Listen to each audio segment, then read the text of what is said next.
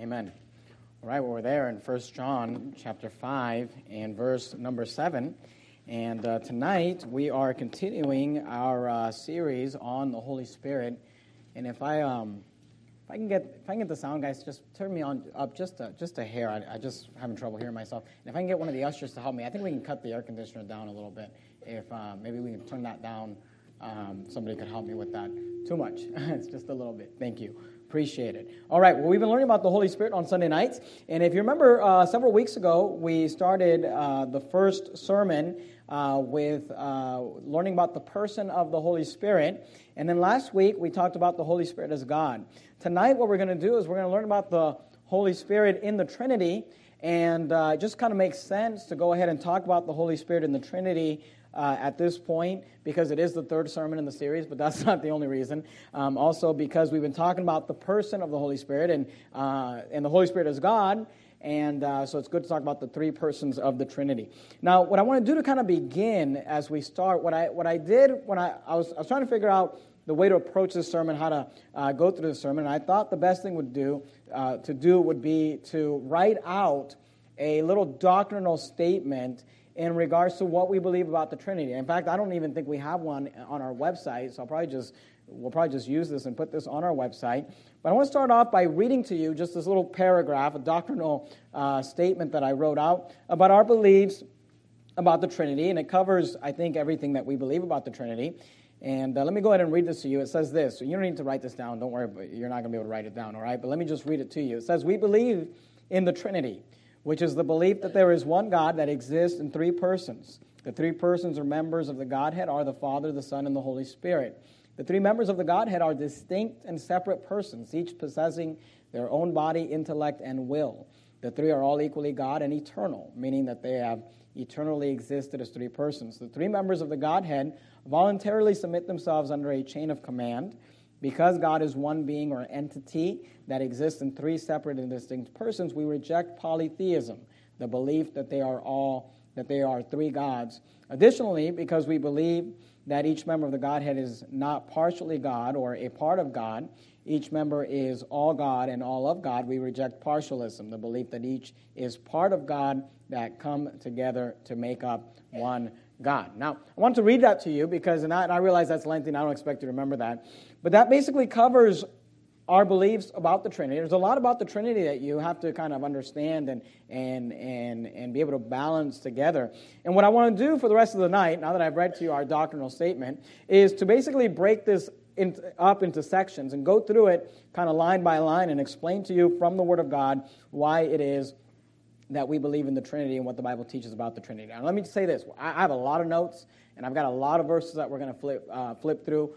A lot of these verses I'm just going to read to you. you I, don't, I, don't, need you to turn to them or expect you to turn to them. Uh, I would, it, it's okay for you to sit there and not turn to every passage. If you're taking notes, maybe you can jot down the references so you can have them for your own personal notes. You can study them out later if you'd like. And I'll promise I'll be reading out the King James Bible, all right? So you don't have to worry about uh, that. But if you're, if, if, let's go ahead and begin there in 1 John chapter 5.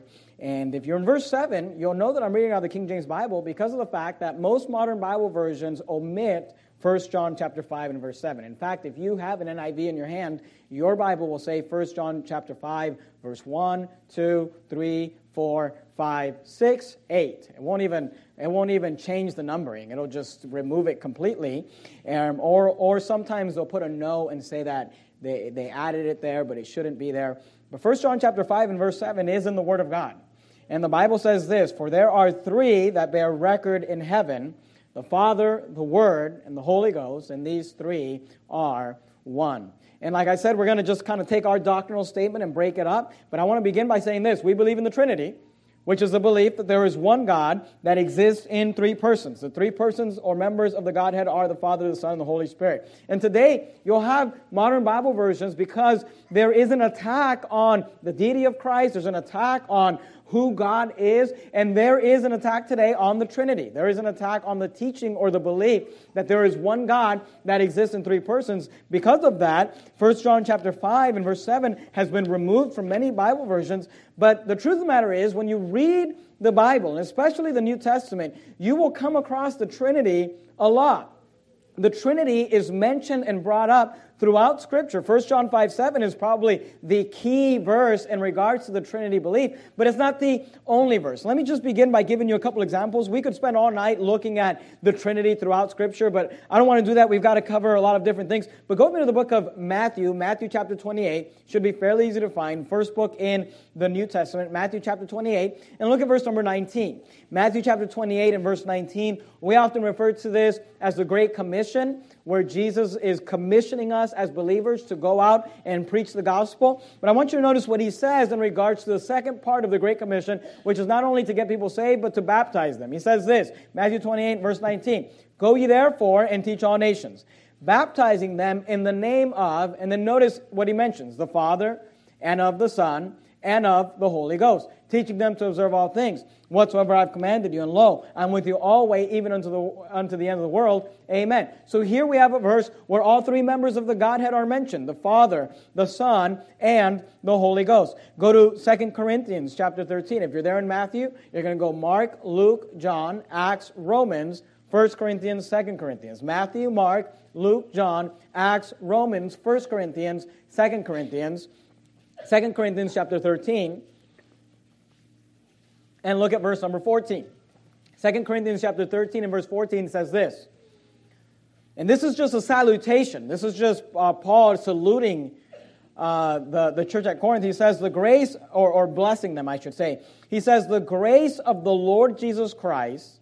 So notice, he mentions the Lord Jesus Christ and the love of God. So he mentions God the Father and the communion of the Holy Ghost be with you all. So, in this little uh, blessing that he's giving them, and he's telling them, I hope you have the grace of the Lord Jesus Christ, and I hope you have the love of God and the communion of the Holy Ghost, he mentions the three members of the Godhead. So, and, again, we could spend all night looking at verses where they're just all three mentioned as separate persons. And I want you to understand that the Bible, it's not just 1 John 5 7, but throughout the Bible, we find this concept that God exists in three persons. And those three members of the Godhead are the Father, the Son, also called the Word, and the Holy Ghost.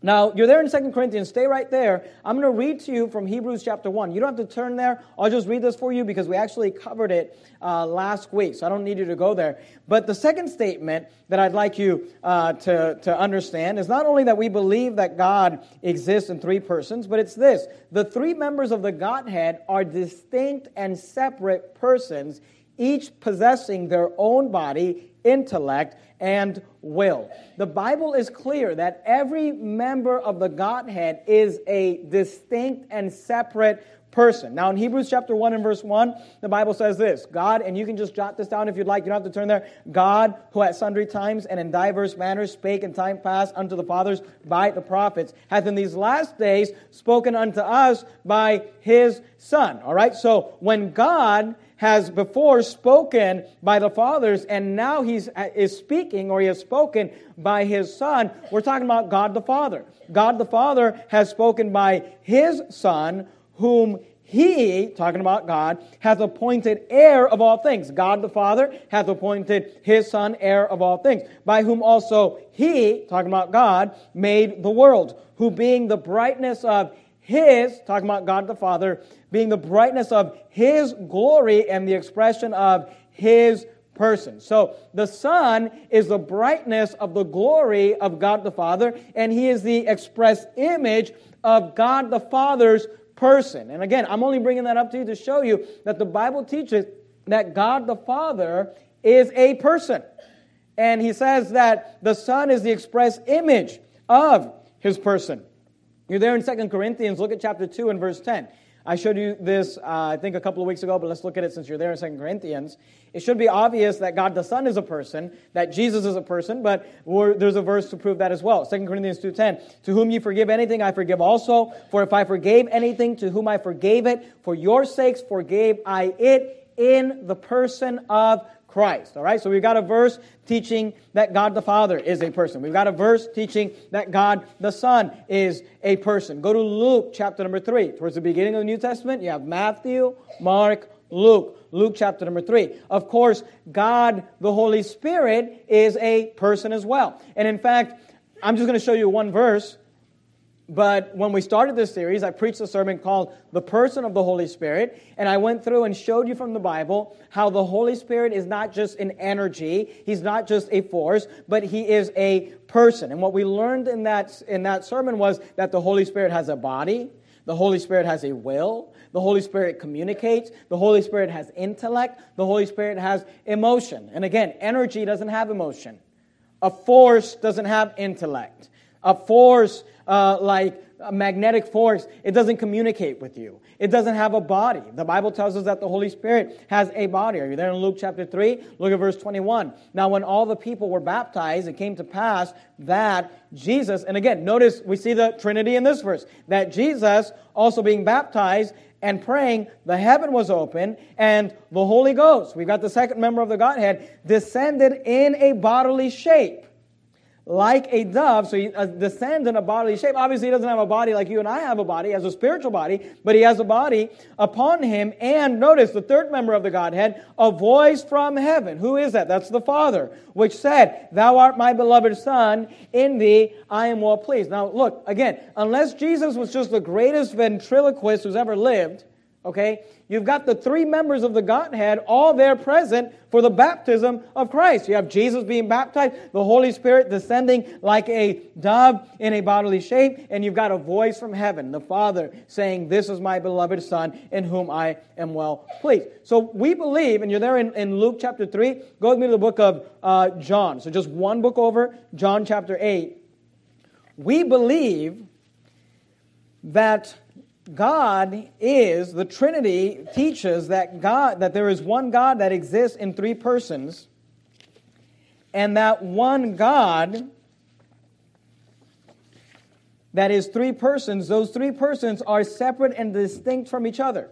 And of course, we, we've talked a lot recently or in, in months prior about oneness, and there's been a lot of talk about oneness, a lot of oneness heretics out there. And the oneness doctrine teaches that, that God is not three persons, that God is one person who pretends to be three people. He's one person that acts like he's the Son sometimes, and acts like he's the Father sometimes, and acts like he's the Holy Spirit sometimes. But this is not what the Bible teaches. The Bible teaches that they are separate and that they are distinct. That's why you have them all three there at the baptism of Jesus. Jesus being baptized, the Holy Spirit descending, and a voice from heaven. And we've seen those scriptures. Let me show you just further evidence of the fact that the three members of the Godhead are distinct and separate persons. Are you there in John chapter 8? Look at verse 13. John chapter 8 and verse 13, in fact, verses 13 through 18 is what we're going to look at, is a great passage that distinguishes the members of the Godhead as separate persons. John chapter 8 and verse 13 says this The Pharisees therefore said unto him, Thou bearest record of thyself. So the Pharisees are telling Jesus, You're bearing record of yourself. Thy record is not true. Verse 14 Jesus answered and said unto them, Though I bear record of myself, yet my record is true. For I know whence. The word whence means from what place. He says, I know from whence I came, and whither, that means to what place I go. But ye cannot tell whence I come or whither I go. Ye judge after the flesh. I judge no man. Verse 16. And yet, if I judge, my judgment is true, for I am not alone. Now, listen. If you, you either believe that the Trinity teaches that there's one God that exists in three persons, or you have to believe that Jesus had a multiple personality disorder okay? That Jesus was crazy and insane. Because they just told him, they said, Your witness is not true. And he said, My witness is true. And he says, Let me prove to you that my witness is true. He says, For I am not alone, but I am the Father that sent me. Verse 17. It is also written in your law. Now he's going to quote the Old Testament. Uh, the Old Testament. He says that the testimony of two men is true. And this is what the Bible teaches: that you have to bring the testimony in order to receive an accusation. You have to have two witnesses, two different individuals that were attesting or testifying to the same thing. He says your law says that the testimony of two men is true. Verse 18. He says, "I am one." What's he saying? He's saying, I'm one witness. I'm one person.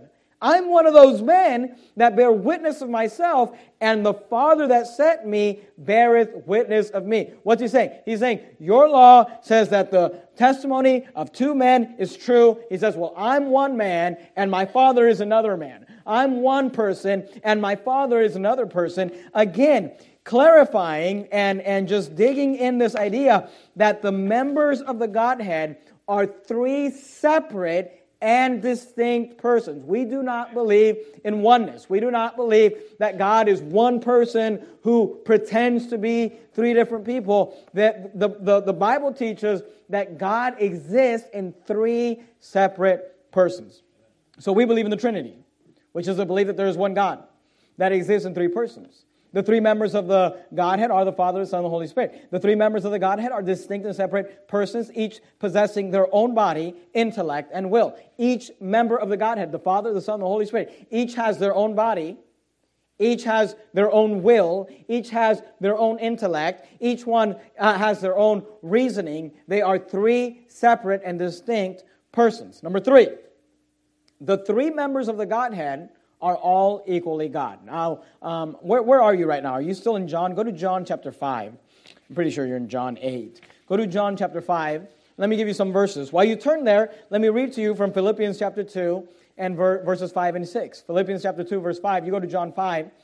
The Bible says this, says this Let this mind be in you, which was also in Christ Jesus, who being in the form of God, thought it not robbery to be equal with God. So the Bible says that Jesus, while he was on this earth, he did not think it robbery. He was not taking anything away from God. He was not stealing anything from God when he made himself equal with God. You say, well, why would he make himself equal with God? Because of the fact that the three members of the Godhead are all equally God. Are you there in John chapter 5? Look at verse 18. Notice what the Bible says. John chapter 5 and verse 18 says, Therefore, the Jews sought the more to kill him why did they want to kill Jesus? Here's why. Because he had not only broken the Sabbath, but said also that God was his father. Notice, he said also that God was his father, and they understood that when he said, God is my father, he was making himself equal with God. Now, you say, well, well, it, how is he equal with God? Here's why he's equal with God. Because God exists in three persons. And all three persons are equally God. All three persons are distinct from each other, separate from each other, but they are equally God. You're there in John, go to Acts chapter, chapter number 5. Acts chapter 5. We saw this, I think, last week, but let's look at it again. The Holy Spirit is God. And uh, often we fail to think of the Holy Spirit as God. We have bought into the idea, even though we don't believe it, we'll think of the Holy Spirit as an energy or as a force or as something kind of mystical that's just out there. But the Bible is clear that the Holy Spirit is God. Acts chapter 5, look at verse 3. But Peter said, Ananias, and this is the story of Ananias and Sapphira, and we, don't, we won't develop that. But Peter said, Ananias, why has Satan filled thine heart to lie to the Holy Ghost? So notice, Ananias is lying to the Holy Ghost, and to keep back part of the price of the land. Whilst it remained, was it not thine own? And after it was sold, was it not in thine own power? Why hast thou conceived this thing in thine heart? Notice what he says Thou hast not lied unto men, but unto God. Now, in verse 3, he said, You're lying to the Holy Ghost. In verse 4, he said, You're lying to God. Why would he say that? Because the Holy Ghost is God. And again, I preached an entire sermon on that last week, so I'm not going to repreach that, but let me just remind you. Last week, when we went through the study on the Holy Spirit as God, we learned that God, the Holy Spirit, is omniscient. And God, the Holy Spirit, is omnipresent. And God, the Holy Spirit, is omnipotent. And God, the Holy Spirit, is eternal. And God, the Holy Spirit, is the creator. And we're looking at the attributes and the actions of God and showing you how the Holy Spirit is God in his own right. He is equally God. He is all God. Let me say this, number four. Go to Isaiah chapter number 40. And if you open up your Bible just right in the center of the Bible, you'll find the book of Psalms. And right after Psalms, you got the book of Proverbs, Ecclesiastes, Song of Solomon, Isaiah. Psalms, Proverbs, Ecclesiastes, Song of Solomon, and Isaiah. We're, we're, we're breaking up this doctrinal teaching on the Trinity. What have we learned so far? We've learned this that the Trinity is the belief that there is one God. There's one God that exists in three persons. The three persons or members of the Godhead are the Father, the Son, and the Holy Spirit. the three members of the Godhead are distinct and separate persons, each possessing their own body, intellect, and will. The three are all equally God. But understand this the three, the three members of the Godhead, are all equally God, but they are also all eternal. Meaning that they have eternally existed as three persons. Are you there in Isaiah chapter 40? Look at verse 28. Isaiah 40 verse 28 says this Has thou not known, hast thou not heard that, notice, the everlasting God, the Lord, the creator of the ends of the earth, fainteth not, neither is weary. There is no searching of his understanding. So here we see a verse that calls God everlasting. Now keep your place there in Isaiah. We're going to come right back to it. But go to the book of Micah. Keep your place in Isaiah, but go to Micah. If you're in Isaiah, you're going to go Jeremiah, Lamentations, Ezekiel, Daniel, Hosea, Joel, Amos, Obadiah, Jonah, Micah. I know it's a lot there, but just kind of make your way through the minor prophets and go from Isaiah to Micah. You can't keep up, that's fine. Just jot down the references. You can study them out later. While you go there, let me read to you from Deuteronomy chapter 33 and verse 27. Deuteronomy 33, 27 says this The eternal God is my refuge, and underneath are the everlasting arms and he shall thrust out the enemies from before thee and shall say, Destroy them. So here we read a verse that says, The eternal God is my re- refuge, and underneath are the everlasting arms. I want you to understand that the Bible teaches that God is eternal. He has always existed. He was not created. He is the I am. He is the self existing one. He's been forever. The Bible says that about God the Father. But the Bible says that also about God the Son. Are you there in Micah chapter 5? Look at verse 2.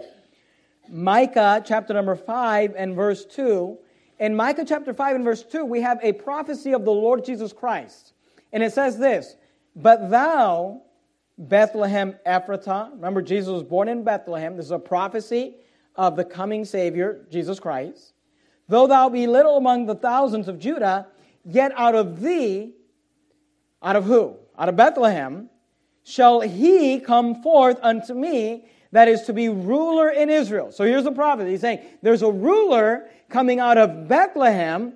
Notice there's something special about this ruler whose going forth have been from of old, notice the words, from everlasting.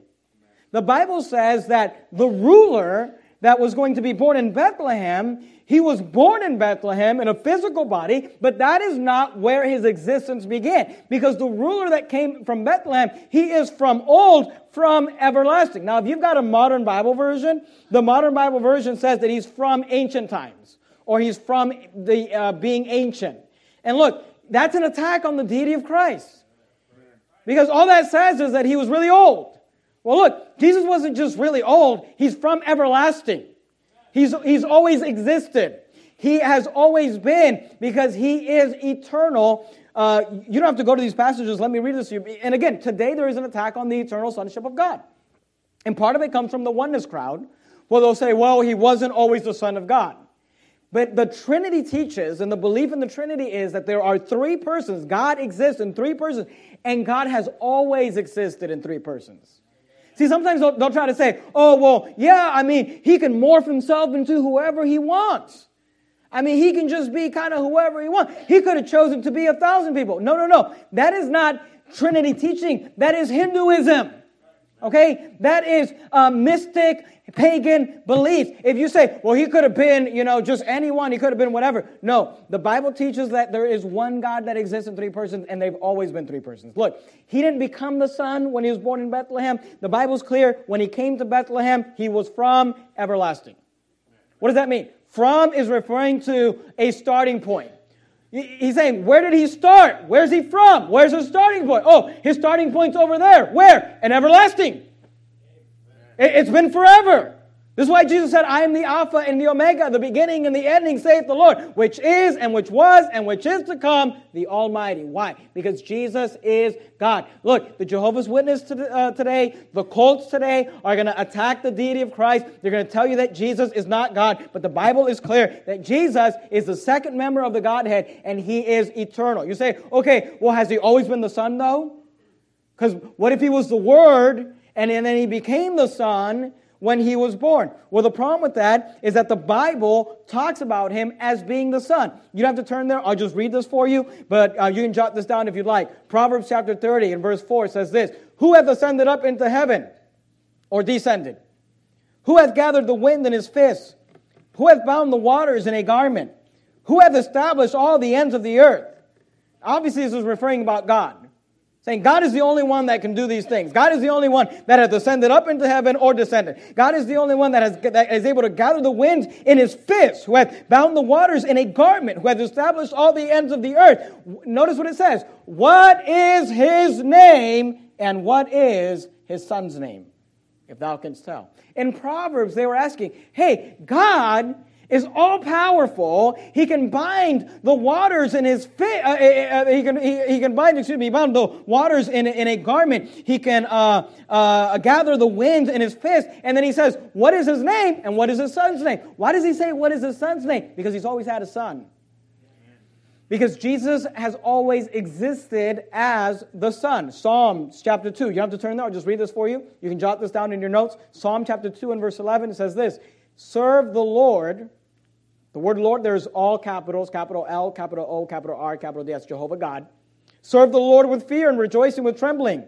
Kiss the Son, lest he be angry and ye perish from the way, when his wrath is kindled but a little. But a little. Blessed are all they that put their trust in him.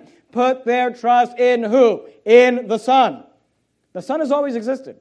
Don't let people tell you, well, he, the Word has always existed, but he hasn't always been the Son. No, you know what? God has always existed in these three persons the Father, the Son, and the Holy Ghost.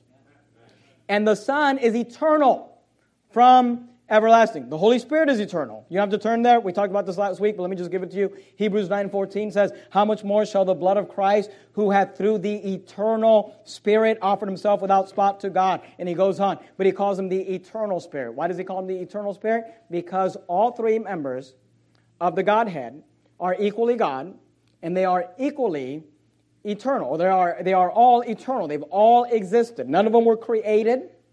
None of them became, well, now in this dispensation, he's going to be the Son, and now in the church age, he's going to be the Holy Spirit. No, the Holy Spirit has always existed. The Son has always existed. The Father has always existed. Go back to John, John chapter 5, and let's just kind of review. What have we talked about? We've talked about the Trinity. We believe in the Trinity which is the belief that there is one God that exists in three persons. The three persons or members of the Godhead are the Father, the Son, and the Holy Spirit. There's not any options for any more members. It's not like, oh, well, could he have had another son? No, no, no. There's only three. God's only ever existed in these three persons the Father, Son, and Holy Spirit. The three members of the Godhead are distinct and separate persons. Remember, Jesus said, I am one and my Father's one. You want two witnesses? You got them.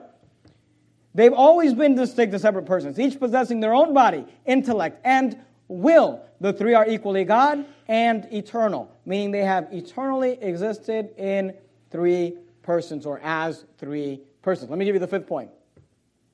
The three members of the Godhead, though they are equally God, we just talked about that. And what, that, what does that mean? That means they're all God. And they're all as much God as the other one is. There's not that one, well, one's more of a God, uh, of, of a God. No, that's polytheism. There's one God. He exists in three persons. They're all eternal. They're all equal. And though they're all equal, please get this. This is what the Trinity teaches. This is what the Bible teaches. All three members of the Godhead volunteer, uh, voluntarily submit themselves under a chain of command. See, often people will get offended because we'll say, well, God the Father, and we'll say the Son is the second member of the Godhead. Or the Holy Spirit is the third member of the Godhead. People say, well, why is he the third member of the Godhead? Well, it's not because he's inferior to the Father or the Son. It's not that the Son is inferior to the Father, but they have chosen to voluntarily submit themselves under a chain of command. Let's look at it. John chapter 5. Look at verse 30. John chapter 5 and verse 30. Notice what Jesus said. You got a red letter edition Bible? These verses ought to be in red. John chapter 5 and verse 30. John 5 30. Some people pay good money to go to Bible college to learn, to learn this. And they don't even learn this. They learn a whole, a whole lot of garbage. John chapter 5 verse 30 says this, I can of mine own self do nothing. As I hear, I judge, and my judgment is just because, notice what Jesus said, I seek not mine own will, but the will of the Father which has sent me. Now, again, it, that, that verse could not be true if you believe in oneness. You, if, it, if it's one guy playing the same different role, no, it's two distinct persons. Notice, Jesus had a will, the Father had a will, but Jesus said, I seek not mine own will, but the will of the Father. What is Jesus saying? Jesus saying, I'm submitting myself to the authority of the Father. Remember Jesus in the Garden of Gethsemane before he was going to be crucified? He said, Let this cup pass from me. He was asking, Lord, if it's possible for me to not, God, if it's possible for me to not have to go through this, I don't want to have to go through this. Uh, he says, Let this cup pass from me. But then what does he say? He says, Not my will, but thine be done. He had a will. He's a separate, distinct person, but he chose to submit himself to the authority of the Father even unto death. Go to 1 Corinthians chapter number 11. You're there in John. You're going to go Acts, Romans, 1 Corinthians. Acts, Romans, 1 Corinthians. If you're having trouble keeping up, don't worry about it. I'll, I'll read it for you. Just jot it down in your notes. But if you're able to, go to John, Acts, Romans, 1 Corinthians. John, Acts, Romans, 1 Corinthians. 1 Corinthians chapter 11, look verse 3. But I would have you know that the head of every man is Christ, and the head of the woman is the man. What's it talking? It's talking about bringing yourself under submission. Okay, the Bible still teaches that women ought to submit themselves to their husbands. I know that's not popular, but that's what the Bible says. That's what he's saying. Notice what he says. You say, well, women will say, well, I'm not going to submit myself to my husband. Well, notice what it says about Jesus. And the head of Christ is God.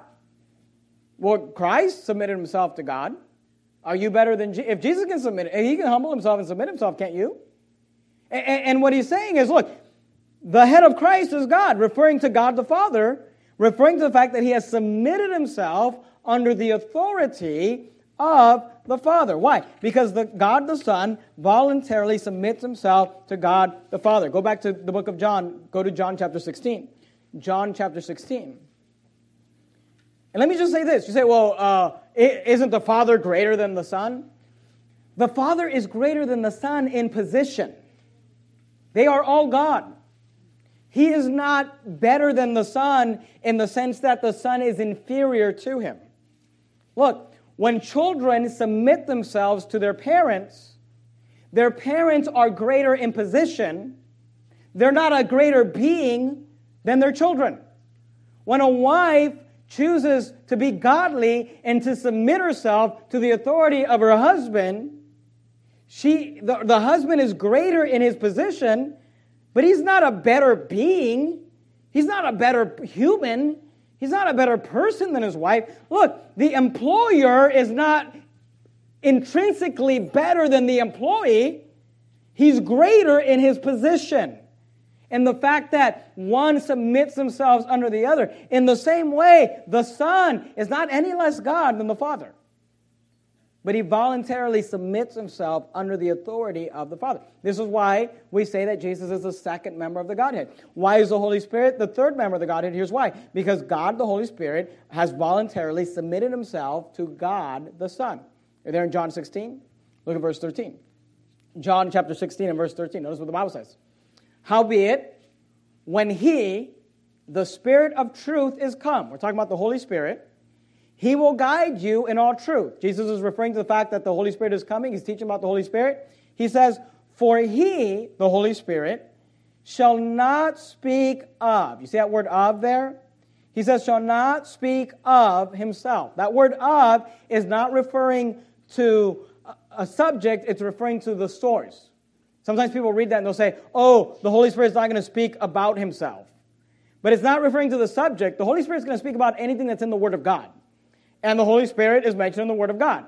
It's not referring to the subject, it's referring to the source, meaning he's not going to speak of his own source. He could speak of his own source, but he voluntarily chooses to submit himself to the Son, so therefore he speaks only of what the Son, he only carries forth the agenda of the Son. He's only trying to accomplish what the Son is accomplishing. Notice what it says. He shall not speak of himself, but whatsoever he shall hear, that shall he speak, and he will show you things to come. Verse 14. He, the Holy Spirit, shall glorify me, Jesus. You see that? For he shall receive of mine and shall show it unto you. So, what is the Holy Spirit's ministry on this earth? To glorify Jesus. He has submitted himself under the authority of the Son. He's not any less God than the Son is. He's as equally God He's as equally omniscient, omnipresent, omnipotent, eternal, the creator, all those things. He's equally God. He's just as much God as the Father is. He's just as much God as the Son is. But he has chosen to voluntarily submit himself under a chain of command. You're there in John. Go to Galatians chapter number 1. You're going to go John, Acts, Romans, 1 Corinthians, 2 Corinthians, Galatians. John, Acts, Romans, 1 Corinthians, 2 Corinthians, Galatians. We're talking about the doctrine of the Trinity. And specifically, the Holy Spirit in the Trinity. And we're learning that the Trinity teaches that God exists in three persons. Each member of the Godhead is, is equally God and is eternal, has always existed. They are distinct and separate from each other. They, each one possesses a body and an intellect and a will emotions, things of that nature, because they are separate from each other. Here's point number six. Because God is one being or entity, and you need to understand this, we do not believe polytheism. We don't believe that there are three gods. There is one God, one Lord. Because God is one being or entity, whatever word you want to use, that exists in three persons, and those three persons are distinct and separate from each other, we reject polytheism, the belief that they are three gods. Because here's what the oneness people say they'll say, oh, you're polytheistic. Because you believe that there's three gods. No, no, no. We believe there's one God that exists in three persons. We don't believe that there's three gods. The Mormons believe in multiple gods. Mean, the Mormons will tell you, well, there's God the Father, and then there's God the Son, but God the Son's not the same God that God the Father is. He's a different God. And there's other millions of other gods and other planets and other galaxies and whatever. And you say, ah, do they teach that? Check me on it. That's what they teach. It's polytheism. We believe that there's one God and that one God exists in three persons. Now, here's what you need to understand. Because there is one God that exists in three persons, sometimes we're going to see in Scripture that they are, the, the Scripture is highlighting the fact that they are separate and distinct from each other. Haven't we seen that? I mean, they fall under a chain of command.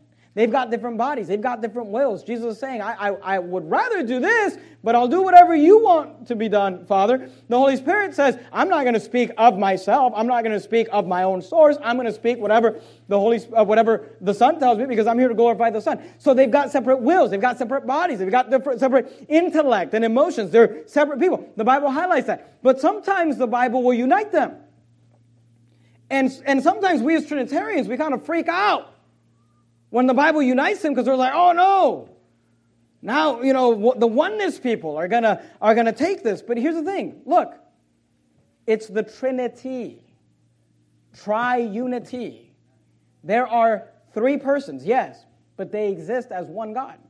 So sometimes the Bible unites all three, and there's nothing in the world wrong with that. You say, what are some examples? Well, I'll give you some examples. Here's an example uh, when the Bible refers to the resurrection.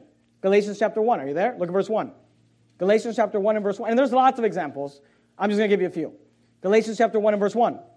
Paul, an apostle, not of men, neither by man, but by Jesus Christ, notice, and God the Father, who, notice what it says, who raised him? Who raised who? who, God the Father, raised him, Jesus Christ, from the dead. The Bible teaches in Galatians chapter 1 and verse 1 that God the Father raised Jesus Christ from the dead. Go to Romans chapter number 8. Romans chapter, if you're in Galatians, just go backwards. You're going to go past 2nd and 1st Corinthians into Romans. Romans chapter number 8. We just saw a very clear verse that said that God the Father raised Jesus from the dead. Romans chapter 8, look at verse 11. Romans chapter 8 and verse 11 says this But if the Spirit of him, you see that capital S there? That's the Holy Spirit. But if the spirit of him that raised up Jesus from the dead dwell in you, okay? So he's talking about the spirit dwelling in you, but he says it's the spirit that raised up Jesus from the dead. So here we have a verse that says the Holy Spirit raised Jesus from the dead. So we've got a verse in Galatians that says the God the Father raised Jesus from the dead. We have a verse in Romans 8:11 that says that the Holy Spirit raised Jesus from the dead. Go to John chapter number 2. John chapter number 2. You're there in Romans, just head backwards. You're going to go past the book of Acts into the book of John. John chapter number 2. John chapter number 2, look at verse 19. Notice what Jesus said. John chapter 2 and verse 19 says this Jesus answered and said unto them, Destroy this temple. And he's referring to his body. We're going to see it here in a minute. Destroy this temple. Notice what he says. Because remember, they crucified him. He says, And in three days I will raise it up. Then said the Jews, because they thought he was talking about the physical temple. Forty and six years was this temple in building, and will thou rear it up in three days? Verse 21. But he, Jesus, spoke of the temple of his body. So Jesus said, Hey, when you destroy this temple, when you crucify this body, I will raise it up in three days. I will raise it up. So there we have a clear verse where the Bible says that Jesus raised himself from dead. We have verses that says God the Father raised Jesus from dead. We have verses that says the Holy Spirit raised Jesus from dead. We have a verse that says that uh, Jesus raised himself from dead. You say, well, well which one is it? it, it it's all of them. You say, well, which one raised Jesus from dead? They all did. Here's the answer God raised Jesus from the dead.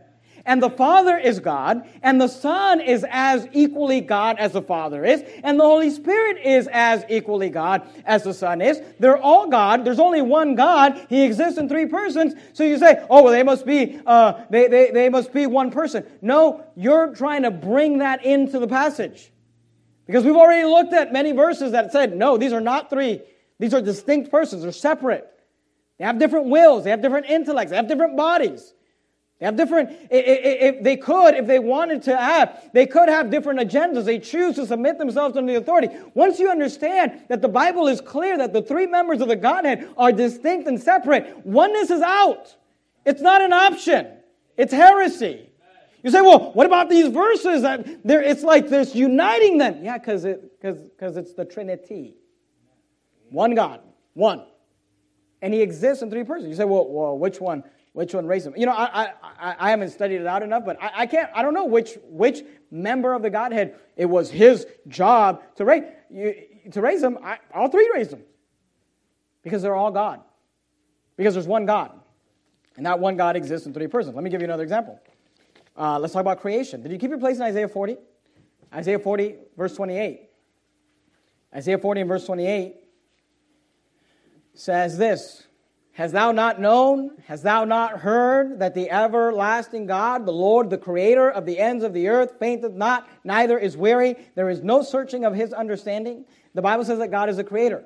You don't have to turn here, but in Psalm 100 and verse 3, the Bible says this Know ye not that the Lord, He is God? It is He that hath made us, and not we ourselves. We are His people and the sheep of His pasture. The Bible is clear that God created us. The Bible is also clear that God the Son created us. Go to Colossians chapter 1. If you kept your place in Galatians, you're going to go Galatians, Ephesians, Philippians, Colossians.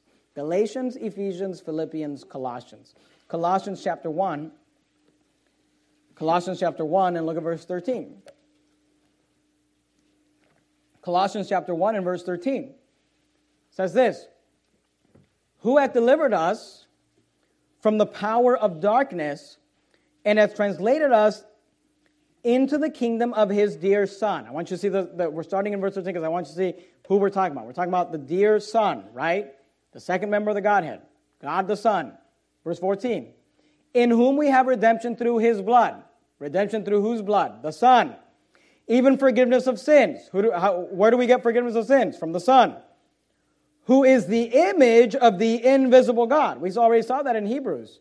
He's the express image of his person, who is the image of the invisible God, the firstborn of every creature. For by him, by who? By Jesus, by the Son, were all things created that are in heaven and that are in earth, visible and invisible, whether they be thrones or dominions or principalities or powers, all things were created by him and for him. And he is before all things, and by him all things consist. Colossians chapter 1 is extremely clear. Who is the creator? God is. Who is the creator? The Son is. Who is the creator? The Holy Spirit. You have to turn there. You can jot it down. Job, Job, good night. Job, I'm reading like I'm a brand new Christian. Job 33, verse 4. All new Christians, they think that if they read the book of Job, you know, that they'll get a job. I'm praying for a job. I've been reading the book of Job. Job 33, look at verse 4. Good night. I said it again. Job 33, verse 4. Job 33, verse 4 says this The Spirit of God, the Spirit of God hath made me, and the breath of the Almighty hath given me life. Job 26, 13 says this By his Spirit he hath garnished the heavens, his hand hath formed the crooked serpent. Okay, so Job says the Spirit is the creator. Colossians says that the Son is the creator. Isaiah says that the Father is the creator. It must be they're all the same person. No, there's one God that exists in three persons. You say, well, what, what's the answer? Here's the answer God is the creator. Amen. And the Father is God, the Son is God, the Holy Spirit is God. They're all God, they're all the creator. And even in Genesis 1, we read them say, Let us make man in our image. God, the one singular God, speaking in plural. Why? Because God exists in three persons. And, here, and here's, because I think sometimes people, they, they get kind of freaked out like, well, the oneness people, they're showing us all these verses where it's, it's, it's uniting them.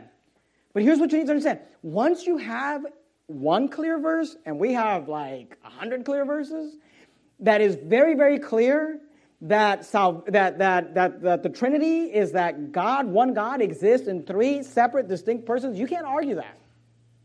If you argue that, then you have to admit that Jesus was a crazy man, that he had multiple personality disorder, that he was hearing voices. Okay? You either believe that or you believe the Trinity. Because there are some very clear verses that separate all three. So once you got them all three separated, they're distinct, they're separate. Separate wills, separate bodies, separate emotion, uh, uh, uh, they, separate communications. They, they're three different persons. When you have that, then you can look at every verse that is uniting them and say, well, yeah, it's united because it's one God that exists in three persons. It's one God. Who's the creator? God. What does that mean? That means the Father created us. That means the Son created us. It means the Holy Spirit created us. Who raised Jesus from the dead? God. That means the Father raised him from the dead. The Holy Spirit raised him from the dead. The, the Son raised him from the dead. Let me give you another example the indwelling of believers. Uh, if you're there in Colossians, go back to Romans. If you, if you go backwards, you're going to go Colossians, Philippians, Ephesians, Galatians, 2nd and 1st Corinthians, and Romans. Romans chapter 8. Look at verse 9. Romans chapter 8 and verse 9. Romans chapter 8 and verse 9. We're looking at passages. We started by looking at passages where they're distinct, separate. Jesus being baptized, the Holy Spirit is descending as a dove, and the voice from heaven saying, This is my beloved Son in whom I am well pleased. Jesus said, You need two witnesses. I'm one witness. My Father's another witness. Now, either he was a crazy man or the Father is a separate person from the Son. But now we're looking at verses where they're all united. And it's okay if they're united because they're one God. They're not three different gods, it's one God that exists in three persons. Let's look at the example of the indwelling. Romans chapter 8, verse 9. But ye are not in the flesh, but in the Spirit. If so be that the Spirit of God dwell, notice these words, in you. Okay? The Spirit of God dwelleth in you. Now, if any man have not the Spirit of Christ, he is none of his. Okay? You're there in Romans 8, 9. Look at Romans 10. Now, we just read that the Spirit of God dwelleth in you. Verse 10 says this And if Christ be in you, the body is dead because of sin, but the Spirit is life because of righteousness. Verse 9, he said, The Spirit of God dwell in you. In verse 10, he said, Christ be in you. Go to Ephesians chapter, three, uh, chapter 4, look verse 6. You're in Romans, you're going to go 1st, 2nd Corinthians, Galatians, Ephesians. If you can make it there, make it there. If you're not able to make it there, that's fine. You can jot this down, or you can go back and listen to the sermon on YouTube, and you can put me on slow mo, you know? and then, um, and then you can jot down what you need. You know what I mean? Have you seen that on YouTube where you can slow it down or speed it up? Ephesians chapter 4, look at verse 6. Ephesians chapter 4, verse 6. One God, the Father of all who is above all and through all and, notice these words, in you all. Okay, so God the Father is in you. Christ be in you. The Spirit of God dwell in you. Well, which one is it? I do know the answer to this question.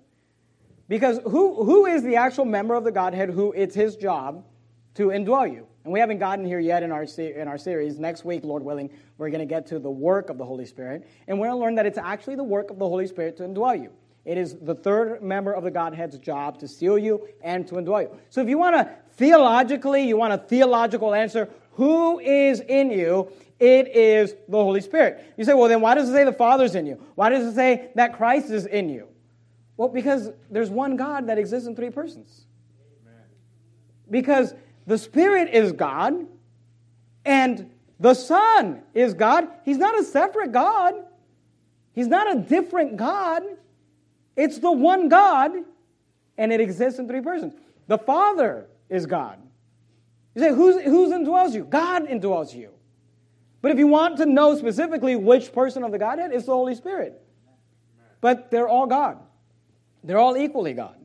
You're indwelled by God, you're sealed by the Spirit of God. And here's all I'm telling you is that there's verses that unite them, and that's okay. Because they're not separate gods. They're one God that exists in three persons. Go to Colossians chapter number 2. Colossians chapter 2. You're there in Ephesians, you're going to go Philippians, Colossians. Colossians chapter 2. Let's review. What have we learned so far? We've learned this. We believe in the Trinity, which is the belief that there is one God that exists in three persons.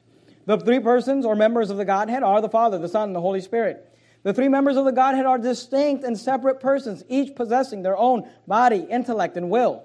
The three are all equally God and eternal, meaning that they have eternally existed as three persons. The three members of the Godhead voluntarily submit themselves under a chain of command. Here's point number seven. Uh, oh, I'm sorry, point, uh, point number, let me read point number six. Because God is one being or entity that exists in three separate and distinct persons, we reject polytheism, the belief that they are uh, three gods. It's not three gods, it's one God. And because it's one God that exists in three persons, it's okay to unite them. And it's why we see scriptures that are uniting them and saying they all three resurrected Christ. They all three created us. They're all three indwelling us. Although, here's the thing they, the, the member of the Godhead that's indwelling you is the Holy Spirit. But the Holy Spirit is God. And the Father is God. And Jesus is God. And they're not three different gods, they're one God. Here's point number seven. Additionally, because we believe that each member of the Godhead, please hear this out, because I think we're missing this a lot when we believe and we talk about the Trinity. And this is what makes the Trinity difficult to understand. And like anything in the Word of God, we have to accept it by faith. Because we believe that each member of the Godhead is not partially God or a part of God, each member is all God and all of God, we reject partialism.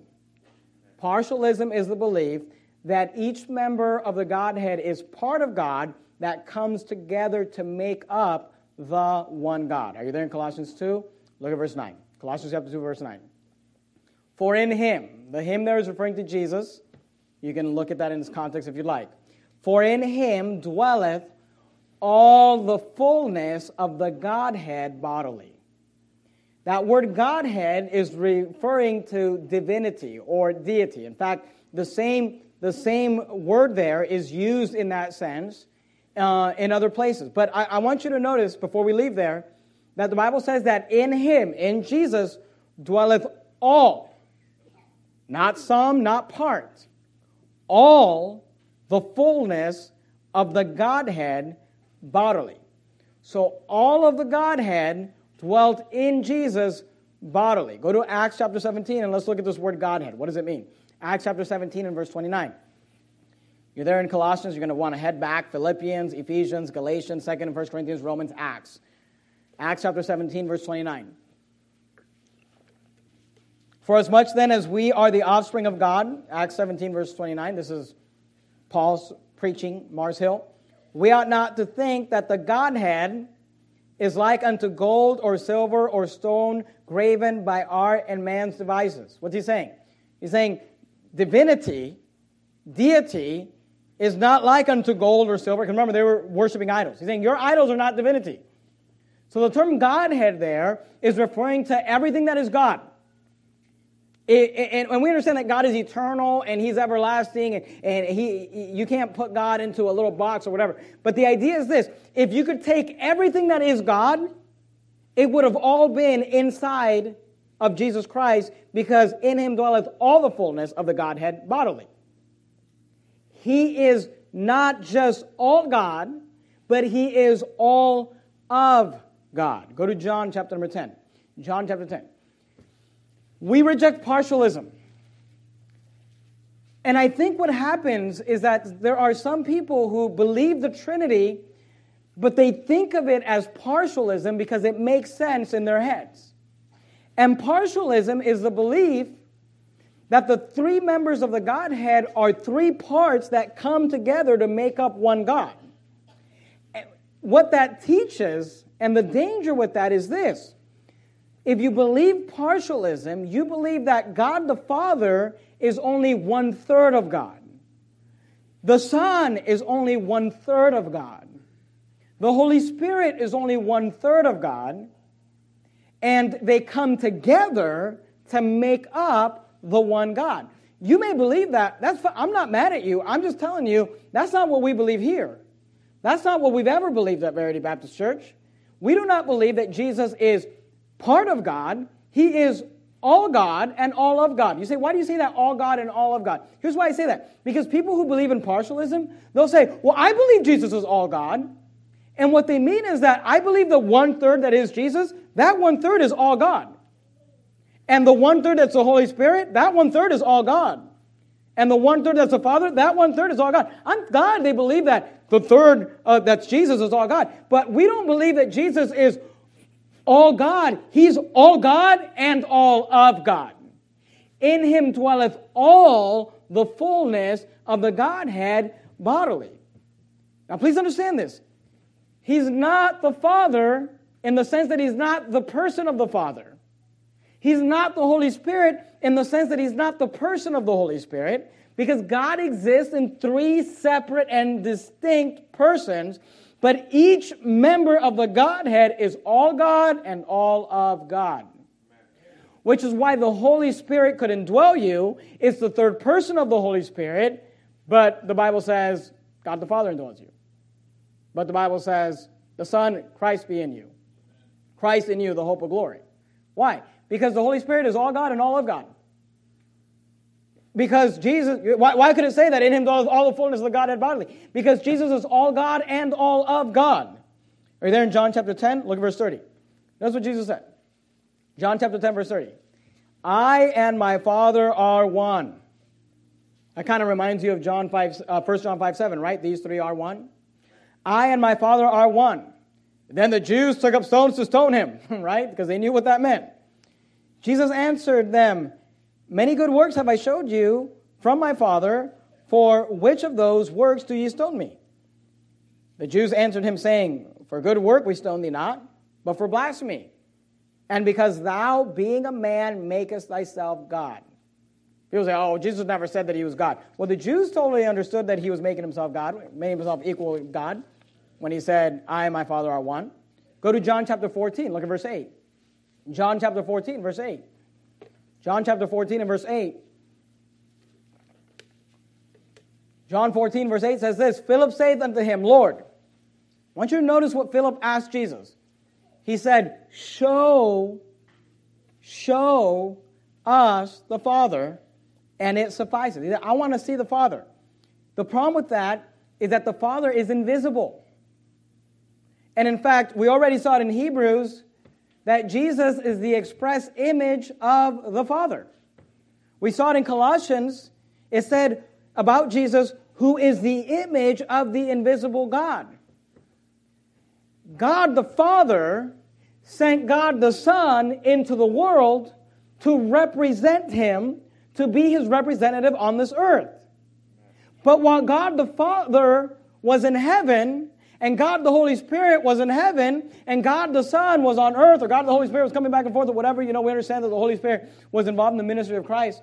While God the Son was on earth, and God the Father was in heaven, it's not that one third of God was in heaven and one third of God was on earth. Oh, no, because they are all God and all of God. In him dwelleth all the fullness of the Godhead bodily. Say, well, I don't understand. I don't understand that. Okay, do you really expect to understand God? Do you really understand that your feeble mind and my feeble human mind understand God? But Jesus said, the Bible says about Jesus, in him dwells all the fullness of God in bodily. So when Philip said, Show us the Father, verse 9, John 14, verse 9, Jesus said unto him, Have I been so long with you, and yet thou hast not known me, Philip?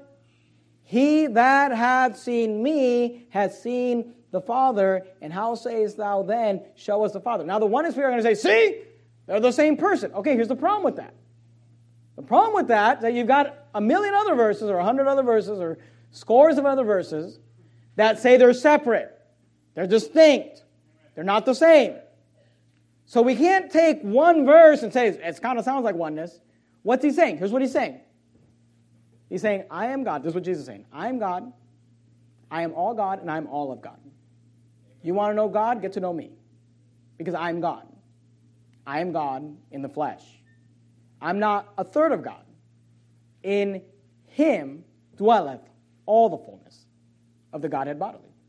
So he said, Look, you want to get to know the Father? Get to, you, you can get to know me because I'm God, the Father is God. We're not two different gods, we're the same God. Because God exists in three persons. God exists in three persons. Now, uh, go ahead and uh, go, go with me to the, to, to the book of Isaiah. Isaiah, this is the last place we're going to look at. We're not, we're not going to be done yet, but this is last passage we're going to look at. Isaiah chapter 9. And let me just kind of review what we've talked about. What we've learned so far, what we learned tonight, is that we believe in the Trinity, which is the belief that there's one God that exists in three persons. Only three persons. Can't be more, can't be less. He's always existed in three persons. God has always eternally existed in as the Father, the Son, the Holy Spirit. All three members are equally God. All three members are eternal, meaning they've always existed as three persons. He's always been the Son, He's always been the Spirit, He's always been the Father. The three members of the Godhead voluntarily submit themselves under the chain of command. Because God is one being or entity that exists in three separate or distinct persons, we reject polytheism. We do not believe that they are three separate gods.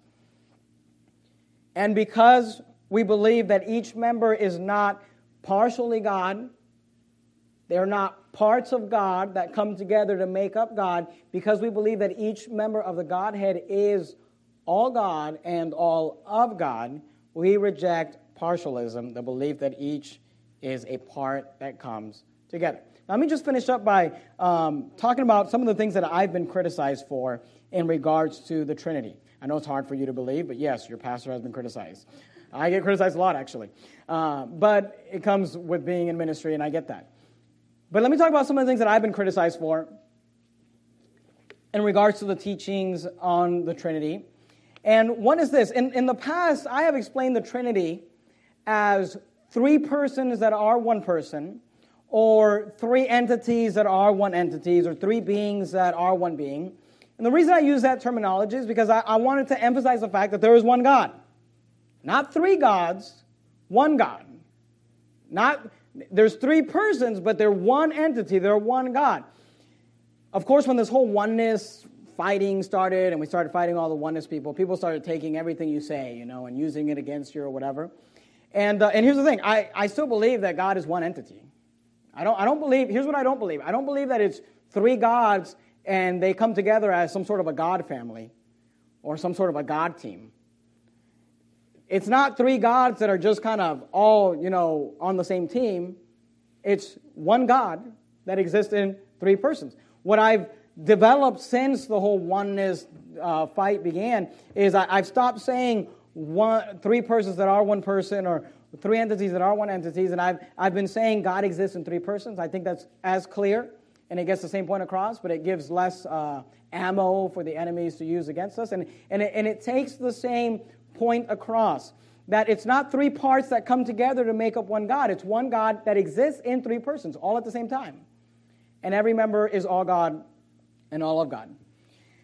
In the past, I have said Jesus is the Father. I've been criticized for saying that. I've been criticized for, for not taking it back, you know, by, for not saying that, um, that it was wrong to do that or it was wrong to say that. And, and let me just say this, let, let me say this. Before the whole oneness fight began, myself and many Trinitarians said Jesus is the Father.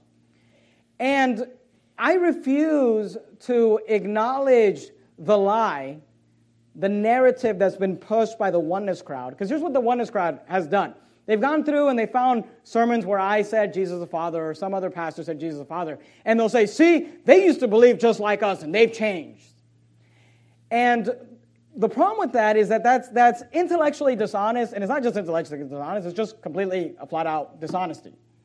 Because what they're doing is they're taking this one phrase and saying, see, they used to say Jesus the Father, and they're trying to make people think like, so they used to believe oneness, but now they've changed.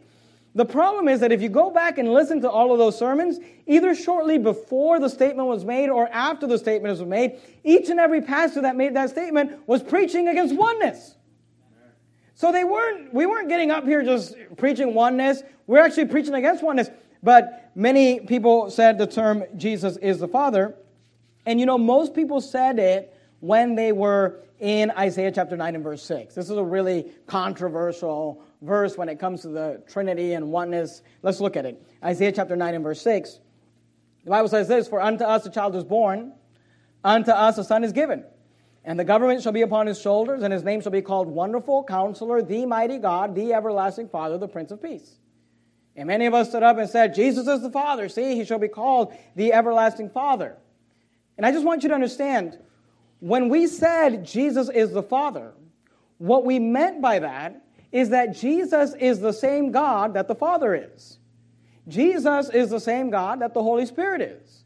None of us we're saying Jesus is the same person that the Father is. In fact, if you would have walked up to any of us after we got done preaching and said, Do you believe that God is one person and he plays three different parts? None of us would have said yes. If you would have said, Do you believe that the Father died on the cross for our sins? None of us would have said yes. What we meant by Jesus is the Father is that Jesus is the same God that the Father is, and Jesus is the same God that the Holy Spirit is, because there's only one God and that one God exists in three persons. Now, when the oneness crowd says Jesus is the Father, what they mean by that is Jesus is the same person that the Father is. What they mean by that is that there's some guy who sometimes pretends to be the Son and sometimes pretends to be the Father. Those are two different things. And look, I realize, and, and this is not the pastors, I've seen this primarily with people who are listening and I don't know what people, I don't know and I don't care what people do on YouTube and Facebook or whatever, but I, I want to help our church people out. I realize that it's easier to just pull a tagline and say, anyone who ever says, the, if you put these words in this order, Jesus is the Father, you must be a heretic. You know, you need to be careful. I realize it's easier to just, that way I can just easily just expose heretics left and right, right? Because that's the goal. The goal is to go on Facebook and expose every reprobate and heretic we can and I'm cooler than you are if I can expose them first, right? No, that's not the goal, in case you don't understand my sarcasm. But if you you say, well, then that way I can know. I can just know Jesus the Father. That's fine. And look, here's here's the point that I'm saying. Sometimes you need to understand what people are meaning by what they say. And here's an example. I've had Mormons say to me, "Well, I believe in the Lord Jesus Christ as my Savior." And here's the thing: is there anything wrong with saying, I believe the Lord Jesus Christ is my Savior? Nothing wrong with that, but here's what you need to understand. When I say the Lord Jesus Christ, I believe, I put my trust in the Lord Jesus Christ as my Savior. When I, as an independent, fundamental King James only Baptist, say that, and when a Mormon says, I put my faith in Jesus Christ as my Savior, when he says that, we mean two different things. I mean, I, what I mean is that I put my faith in the second member of the Godhead as my sacri- as a sacrifice for my sins I'm not working for it. I'm not earning it. It's all Him, plus nothing, minus nothing. And once He gives it to me, I can never lose it. What He means is that He believes that there's another God, not one God that exists in three persons. No, no, no. There's a God that's separate from the Father, who's the Son. And I'm believing in Him, but I'm also repenting of my sins, and I'm also getting baptized, and I also need to live a good life. And here's all that I'm saying is that you want to be careful about just, well, I just need a tagline. Just give me the tagline. And then I'll know you're a heretic. Then I can expose you. You want to be careful with that because sometimes, here's what I'm saying. There might be some old IFB pastor somewhere who knows nothing about our movement and what our movement's been going through over the last several years. And he gets up to Isaiah 9 6 and he says, See, Jesus is the Father. And he means the Trinity. He means he's the same God that the Father is, he's the same God that the Son is. Now, Let's talk about Isaiah 9 6 just real quickly. and, and say this. And, and here's the thing because there are enemies out there, and look, I realize that this sermon is going to get all cut up and clipped up and, and used against me, and I'm going to hear about it for years, and that's fine. But because the enemies are out there just waiting for us to just say something, to pin us against each other and fight with each other and all that, I avoid saying Jesus the Father. Uh, you get the point across by saying one God that exists in three persons. He's all God and all of God. He's, he's the same God that the Father is. Because that's what we were saying, that's what we meant.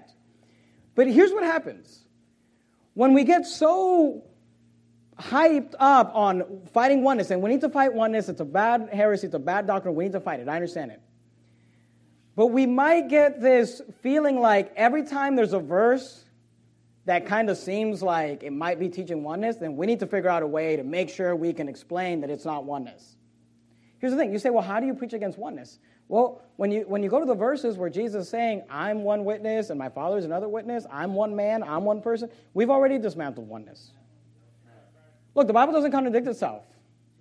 I mean, look, if there's a hundred verses that say salvation is faith alone, and there's one verse in James that kind of maybe sounds like works is needed, then you're just looking at that verse wrong. That's the answer. We don't have to freak out about James chapter 2. Oh no, are the Catholics right? Are the Mormons? No, they're, they're not right. Even if you say, well, I don't know how to explain it. When there's a hundred verses that say, believe on the Lord Jesus Christ and thou shalt be saved, this is how you study Scripture. You get to Isaiah 9 6, and we got to come up with an explanation to figure out a way to say that this is not teaching oneness. And here's the thing I'm all for it, I'm not against it.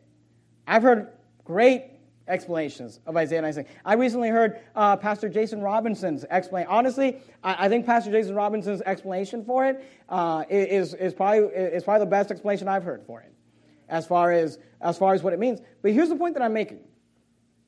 If the Bible is overwhelmingly clear all throughout Scripture that there are three members of the Godhead that are separate and distinct from each other, that they have separate bodies, separate wills, they align themselves in an order of uh, uh, and a chain of command.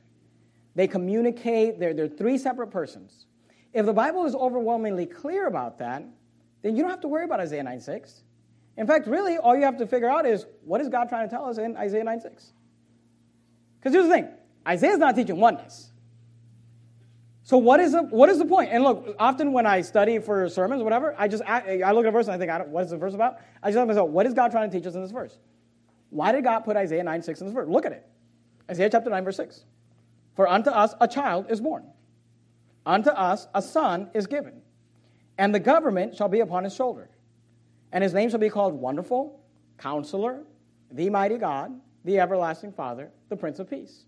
What is it that Isaiah is trying to tell us or teach us in this passage? Here's what he's trying to tell us, teach us. He's trying to tell us that there is a child coming. This was a prophecy of Jesus. There is a child coming. There is a son who's going to be born. And this child or this son is not a mere man like you and I are.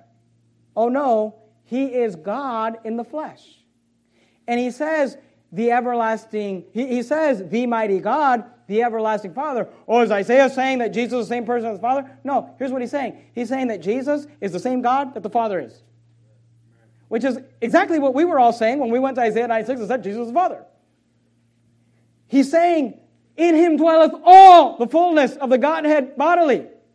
He's saying that there is a Son coming. He is, he's not only all God, he is all of God. He is the representation of God the Father on this earth. This is what the Bible says that God was in Christ reconciling the world unto himself. Because he is all God and all of God. It's talking about the fact that there is all deity is in him. He's not the person of the Father, but he is the same God. Look, Jesus is the same God that the Father is. Jesus is the same God that the Holy Spirit is. They're not separate gods, they're one God. So don't let Isaiah 9 6 be like, I don't know, maybe the oneness people have a point. Once you have clear scriptures that tell you they're three, they're distinct, they're separate, then that's not an option. One person that plays three different parts. And if you just believe, well, Jesus is all God and all of God, in him dwelleth all fullness, then that's why he can say, if you've seen me, you've seen the Father. I and my Father are one. That's why Isaiah can say, For unto us a child is born, unto us a son is given, and the government shall be upon his shoulder, and his name shall be called Wonderful Counselor, the Mighty God, the Everlasting Father, the Prince of Peace. So, in conclusion, let me just read our doctrinal statement, and hopefully I've been clear and hopefully it's made sense to you. We believe in the Trinity, which is the belief that there is one God that exists in three persons. The three persons or members of the Godhead are the Father, the Son, and the Holy Spirit. The three members of the Godhead are distinct and separate persons, each possessing their own body, intellect, and will. The three are all equally God and eternal, meaning that they, are, they have eternally existed as three persons. The three members of the Godhead voluntarily submit themselves under a chain of command. Because God is one being or entity that exists in three separate and distinct persons, we reject polytheism, the belief that they are three gods. Additionally, because we believe that each member of the Godhead is not partially God, but or a part of God, each member is all God and all of God, we reject partialism, the belief that each is a part of God that comes together to make up one God. This is the Trinity and this is the Holy Spirit in the Trinity. Let's bow our heads and have a word of prayer. Heavenly Father, thank you, Lord, for your word. Thank you for the Bible. Lord, I pray that uh, you would help us to uh, try to just understand uh, doctrine, Lord, and, and Lord, I just I just pray you'd help us to believe the Trinity, to believe that there's God, one God that exists in three persons, and uh, Lord, help us to to identify that in Scripture, to realize that there will be times when distinctions and separations are made, and there will be times when they're united because they're one God. They're one God that exists in three persons. We love you. In Jesus' name we pray. Amen.